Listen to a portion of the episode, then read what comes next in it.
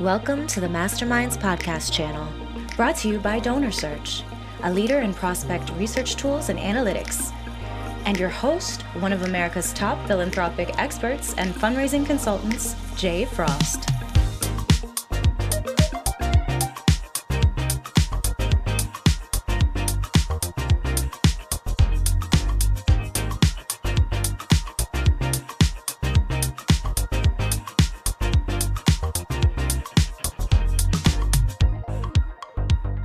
Brian Becker is founder of Leader's Edge, a boutique consulting firm focusing primarily on helping nonprofits develop strategic plans, high performing teams, becoming more sustainable, and increasing impact. He also provides leadership coaching to executives and aspiring leaders. Brian is the co author with his son of Tender Lions Building the Vital Relationship Between Father and Son. Brian, thanks so much for being with us today. We appreciate it. Thank you. I just wanted to have a chance to talk with you outside the the bounds of uh, the presentation about some of your work and what led you to it, and especially about uh, the things that you're doing now uh, with your son, your book, and that part of your life that you're introducing to many of us. But maybe we can start a little bit further back. I know you have an education in music, and mm-hmm. I wanted to hear a little bit more about about that, and also what role music plays in your life today. Okay. Well, um, I was a really talented trumpet player in my early days, uh, you know, grade school, high school, college. Um, I had a pretty serious accident my senior year in college and broke the what's called the zygoma, left side of my face. Ended up in the hospital for four days and it literally uh, severed some nerves so i had no feeling on the left side of my face and i couldn't play for many months. And it was during that time that i didn't realize how important it was until it was taken away from me.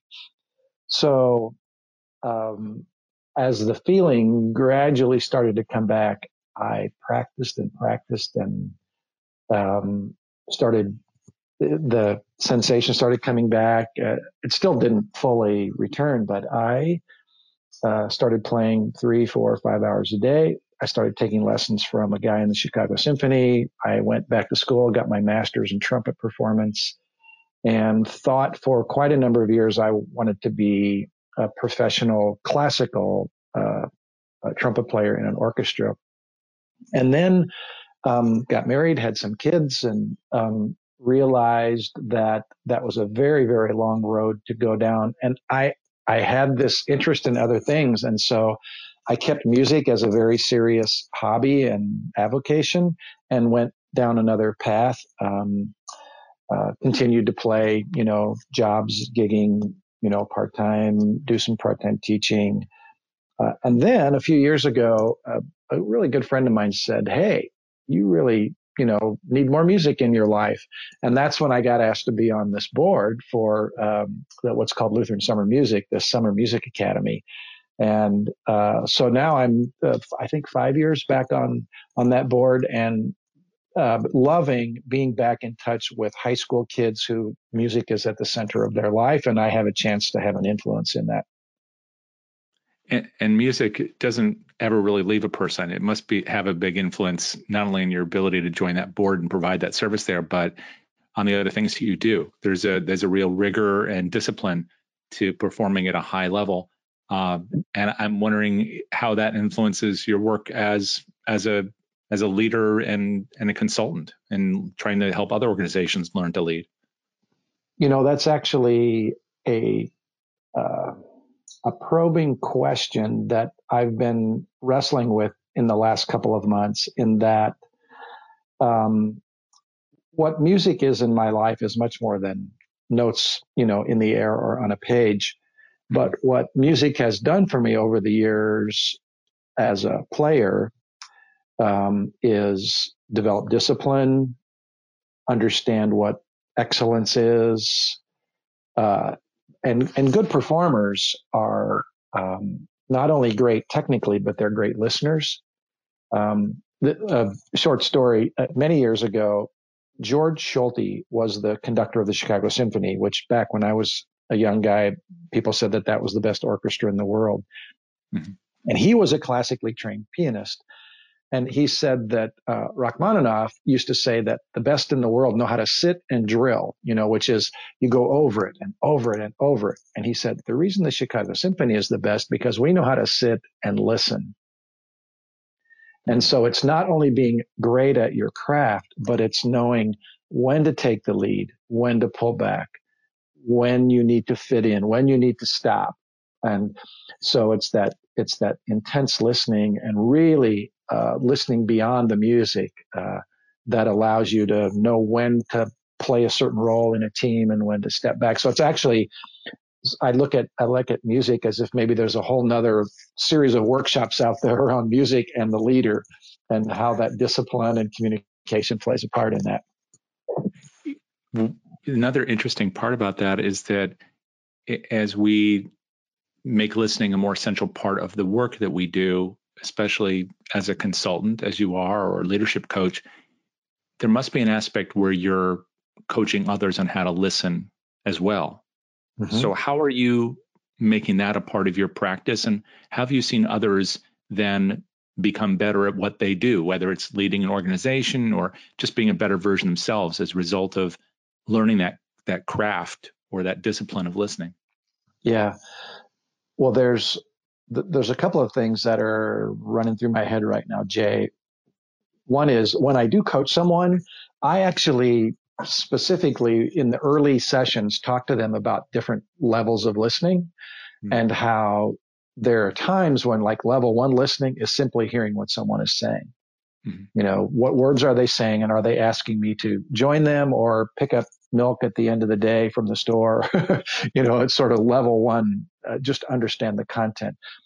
But then level two is there's something else going on here. And that happens through in, intuition, uh, inflection, pacing, pauses, eye contact, um, and paying attention to that because that actually, I, my premise is, is that that level of listening to, there's a lot more going on than what's being said in the words.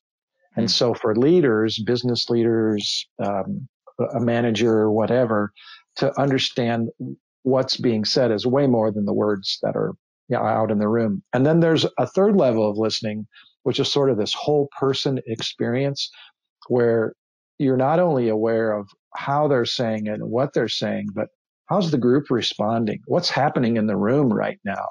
How, how is this person's uh, uh, approach or presentation affecting the group? And so, um, when you're really like quote in the zone, uh, that happens uh, intuitively, instinctively, but it's also a skill that can be developed. So practicing it and being aware of it, you know, is really a powerful tool for for leaders. I'm also wondering if there's a part where if people become better listeners, do they listen to themselves a little bit better too? Sometimes people talk, but they aren't necessarily being introspective as they're doing so. Is as you have worked with people and help them to become better leaders and organizations to become better at what they do, how important is it for them to also not only know the impact of their words, but to really know why they're saying them in the first place? I think I, I think I know the. There's always a risk of me just answering the question in case I didn't hear you right, but I'm just going to answer the question. Okay, make an assumption. Yep and that is that um, uh, we we learn and we grow and we advance by skill development. You know, uh, I became a good trumpet player because of a lot of repetition, or a person becomes a better public speaker because they stand in front of a group and do it a bunch of times. You know, so there's the skill part of it. There's there's and that's your own you know repetition. There's also the learning you learn from others. Uh, but a third step that's really critical is the introspection. Mm-hmm. And that is, what am I learning about myself? And the best leaders, once they get the skill mastered, then to really go to another level is about, is about in that internal voice and learning about me and working on myself harder than I work on anybody else. Um, because the shadow side that people have oftentimes in the middle of their in the middle of their pain or maybe in the middle of what they're hiding are actually the seeds to new birth and real catapulting them forward uh, as a leader. I, I, wonder if that's part of what you have been working on writing about as well. I, I, I haven't had a chance to read your, your book yet, Tender Lions, but uh, you chose to go down a path of talking about something which was really important and personal. And yeah. you not only did that probably with some trepidation, but ultimately fearlessly, but you also chose to do it in a really vulnerable way. You did it with your own son. Can you talk with yeah. us a bit about what was the genesis of that and then how you chose to work with your son and what the experience was like? Sure. So just for the uh, listeners who don't know who I am, I'm I'm in my early 60s. My son is in his early 30s. And 20 years ago, I was I was a pretty destructive dad. Um, I, I wasn't physically abusive, but I was very controlling. I was dealing with addiction issues that I'd been hiding for a long time. Um, and when that all came spilling out, it was just it was just crushing to my family, my wife, my daughter, my son. And we stayed at the table and we talked about hard things that we never talked about before. We got counseling and by being willing to look at the shadow side, by we, being willing to look at the things that I'd been hiding, I found the strength that I didn't know I had to be more of who, you know, the universe or God or whatever intended me to be. And then some years later, as I saw a lot of those healthier emotional and, and, um, traits in my own son, I went to him as a young man and I said, Hey, you know, I think we have a story to tell that can be very healing and very helpful for other fathers and sons and other families. And so we spent about three years actually in a lot of conversation and writing back and forth uh, to create Tender Lions. And in the in the title of the book is this paradox. You know, you don't think of the lion as being tender, but mm-hmm. there are times when the lion will do anything to protect the rest of the pack or the cubs and needs to. And then there are times when the lion, is tender as can be, to nuzzle and love and nurture its own cubs. And the the the uh, secret in that, I guess, is knowing when to be one and when to be the other, and having the courage or vulnerability to play the role that's needed to be a whole person. You know. It, and I don't have it all reaction? figured out, by the way. I don't have it all figured out. I'm still working daily. Okay. well, no, no, but I, I'm I'm really curious. What was your son's reaction when you first broached the subject about writing the book with him? Well, at at first it was well, how transparent are we going to be? You know how mm-hmm. How much of our own story that was incredibly difficult are we going to put out there? And then as we got further into the discussion, we're like, well, if we don't tell the whole story, what's how can we say we're walking our own talk? Mm-hmm. We're telling people they have to look at their own shadow, and we're not willing to talk about our own. Well, what kind of an example can we be?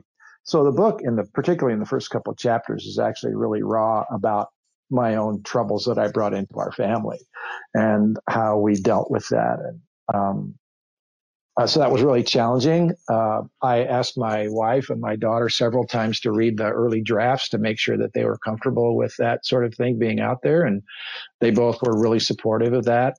And uh, so it gave us sort of the courage to, to move forward in that. And uh, it's hard. And at the same time, when we the reaction in other people, when we're vulnerable with people who are dealing with difficult situations in their life, it's amazing the freedom that gives them to come back to us with vulnerability and say, wow, let me tell you my story and how me just realizing I wasn't alone in this world, that that's given me strength to, to move forward. You know, it's never too late to like take the first step in the right direction. so. Well, and that's a story that people talk about in the nonprofit world professionally all the time is that uh, people, when they are vulnerable, that many believe that it's it's easier to then develop that bond with people who support our work and will then more heavily invest in it. Mm-hmm. Um, mm-hmm. I'm sure with boards, you must be going through this exercise quite a bit as well to uh, not just help people to be better listeners and all the ways you talked about, but also to express that vulnerability so that mm-hmm. uh, mm-hmm. board members can be better versions of themselves. Can you can you talk a bit about that? About where vulnerability plays a role in in leadership?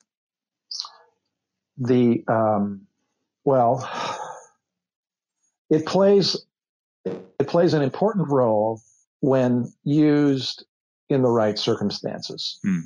You know, you can scare people away. You can uh, offend people by, you know, uh, uh, revealing too much, too soon, too often, wears people out. You know, um, and so um, at the right time, in the right place, in the right measure, vulnerability uh, and and when I'm coaching an executive director or a director ar- around that, um, I have to I have to uh, be courageous and not skirt the truth with them. And so mm. as I'm able to be um, not in their face, but just really brutally honest. You know, there's a there's a there's a biblical verse that says to tell the truth in love, to tell the truth with love. So how do you be brutally honest and care for the person at the same time? I'm not being brutally honest to tear you down. I'm brutally honest to like rip the scab off, rip off the bandage, so we mm-hmm. can let the healing happen you know, or get to the core of the truth. I mean, people like uh, Patrick Lencioni and Brene Brown are, you know, this is the, at the core of some of their most powerful teaching and consulting right now. You, know, I'm I'm drawn to a couple of things you said when you conducted the webinar with us too that have to do with vulnerability, but also exposure. Um, mm-hmm. And this is mm-hmm. a little different, but this but the line keeps echoing in my mind. And I think you may have been quoting someone else, but it certainly sounded like your voice you said, are we being exposed to the virus or mm-hmm. exposed mm-hmm. by the virus? And I mm-hmm. wonder in each of these instances if there are things that that put us um, at the at the pinnacle of something, and we can choose to rotate backwards and keep pushing the boulder up the hill over and over, or we can go over to this different place. But that's probably kind of scary. Can you talk a bit about about that, about being exposed to events, especially like the virus when we're right now, and and and what opportunity that might present for us? Well, that I think there's a great deal of fear um, in it's like out there, like static out there in society right now. I mean, we see people punching each other in the grocery store line because one person's wearing a mask and one person isn't. Mm-hmm. You know, so there's a there's an emotional charge that's just, you know, palpable out there. So, so in leadership, to, to step into an area you've never been in before, when maybe you come out of a background that says I have to be like old school military about the way that I lead and never show my chinks in my armor and always be in charge. Well, trust me, everyone on your team already knows where all of the chinks in your armor are and and if you're willing to talk about it, people are like, oh, he or she, they're being real about this. Okay. If they're pretending like everything's okay, their BS detector just goes off. They mm-hmm. know, they already know because they watch you all day long and they listen to you all day long when you're the CEO or the director of marketing or whatever it happens to be. So that ability to like say, okay, I'm really struggling with this and I need your help. Well, that's when people step up when you appear like General Patton, you know, at a team leaders meeting, people are like, oh, here she goes again, or here he goes again. and I think that that puts a distance between us and, and the team. Um, there, I mean, there is a time like today, you know, when the, it's literally dangerous to go to the Costco, you know, uh, unprepared, but there's a time to show real courage appropriately that people, that people can respond to and, and walk next to you. Um, by the way, I did not make up the phrase about we're exposed to the virus or exposed by the virus. I, I don't remember where I heard that first, but uh, I think it, there's there's a tremendous amount of truth in there that um, it it uh, shows very quickly because we're all under the microscope right now where there's strong and weak leadership, where there are mm-hmm. people who are confident and transparent in their leadership versus have a really, really strong ego and um, bravado where people just go, yeah, they're full of themselves. And that does not enlist people's support. it might enlist the support of someone who doesn't have any critical thinking skills and wants to be safe and just wants to, you know, people like Hitler had a tremendous amount of uh, support from people who were really, really uh, denying the truth. They had a huge shadow side, and that allowed that type of leadership to flourish. Um, but the end result was bankruptcy on all fronts. Mm-hmm. You know, I wonder at a time like this again where we're confronted with something so massive that was also entirely unexpected or at least to most of us if if one of the lessons for moving forward is that we can have some kind of battle plan which incorporates all the things you were just talking about this kind of uh, listening uh, and with all the steps that it entails and all the depths that it entails mm-hmm. uh, this kind of um, uh, practiced uh, vulnerability where honesty is also delivered with compassion and mm-hmm. where we can think in the totality of it like you just said as as we're navigating life and um, and sometimes we want security and it's offered to us maybe with a lot of uh, additional demands that we don't mm-hmm. expect um, yeah. there's going to be a crisis tomorrow if if the if the coronavirus uh, if we find a vaccine tomorrow there will be some financial event or some international crisis next year. Mm-hmm. Mm-hmm. So, are there some things that you're thinking about and you're imparting to friends, family, and especially clients where you say, listen, this is a moment where we can uh, develop a set of, of skills or questions or techniques so that we will not be caught unawares even when something happens which is unexpected? Mm-hmm. Yeah. So, um, one thing that uh, I mentioned in the in the uh, webinar uh, that we did on the seven essential questions for nonprofit boards right now was uh, this idea of uh, being bulletproof. Mm-hmm. And so it's not just how do we get stronger, it's how do we when when um, when times are okay, not when you're standing in the middle of the war, all right, when times are okay, how can we think about the organization and position itself in such a way so that down the road we will be much, much more resilient and the ability to withstand some of those those problems that will come. Uh, I'm reading a book right now called Anti-Fragile, which uh, uh, it's a very strange book, but the premise is is that um, if you think about something that's fragile, maybe your uh, your in-laws had a beautiful crystal vase. Well, the only time that gets brought out of the china cabinet is like on Easter and Christmas and that sort of thing because it's very fragile. And if it just gets tipped over a little bit, it'll break and then it'll be gone. So go to the absolute other end of the spectrum where there are things in society that actually are strengthened by the disruption. Now, there's not really a word anti-fragile. I don't know if there what what the synonym for that would be, you know, but I've been told by my doctor friend that if a bone breaks in your arm and it heals properly, it's actually stronger after the break, after it heals than it was before the break.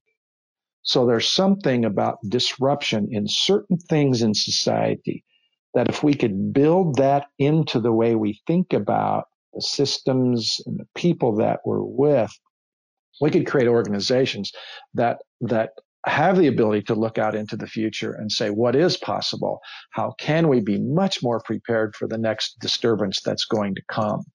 Um, and I haven't figured that one out, but it sure got that anti-fragile um, question. It sure got my mind thinking about what should nonprofit boards and their leaders be doing in the coming months as the pendulum swings back to think about not just getting back into the comfort zone, but creating an organization you know, because many of these organizations we work with, Jay, are so important to the type of services they bring to society and will be more important in the future.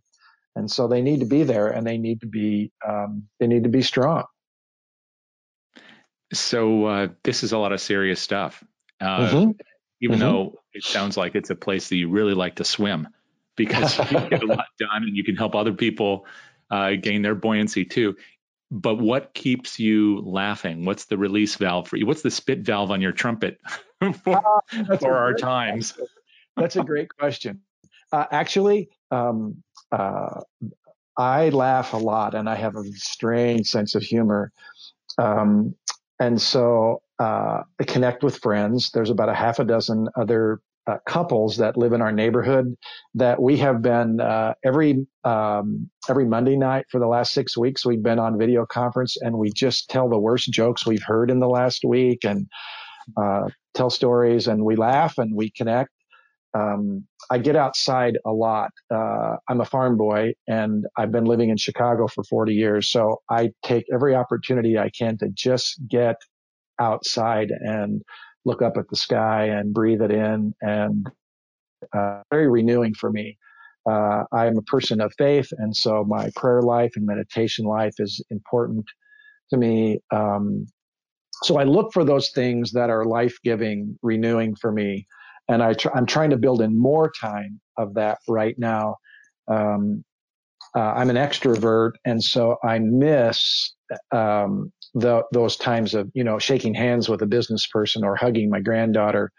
And uh, there's a hole in me right now because that's a that's a piece that I can't. I could fill it with alcohol or pornography or anger, or, but that's not a you know that is not a good long term uh, you know sustainable plan. And mm-hmm. so I have to be very intentional about finding what it is that that renews my spirit and and go there. Yeah. Um, thank you so much, Brian, for all this and for a window not just on your work but your world and uh, what keeps you uh, thriving and happy uh, in these kind thank of challenging Jay. times. My pleasure to be with you, and uh, and the best to you. I know what you're doing right now with Unbound, and then the flash sessions and all of that are just critically important right now to nonprofit leaders. So uh, many blessings on this important work you're you're engaged in. Thank you so much. The Masterminds podcast is underwritten by DonorSearch, the world leader in donor intelligence solutions for not for profit organizations. Our producer is Terrence Diggs. Our theme music is composed and performed by Ahmad Ibrahim. The voice introduction to our program is performed by Ryan Ibrahim. You can subscribe to the Mastermind series on Apple Podcasts or wherever you get your podcasts. And you can find blogs, live casts, and flash classes with our featured masterminds at donorsearch.net or check the show notes and descriptions.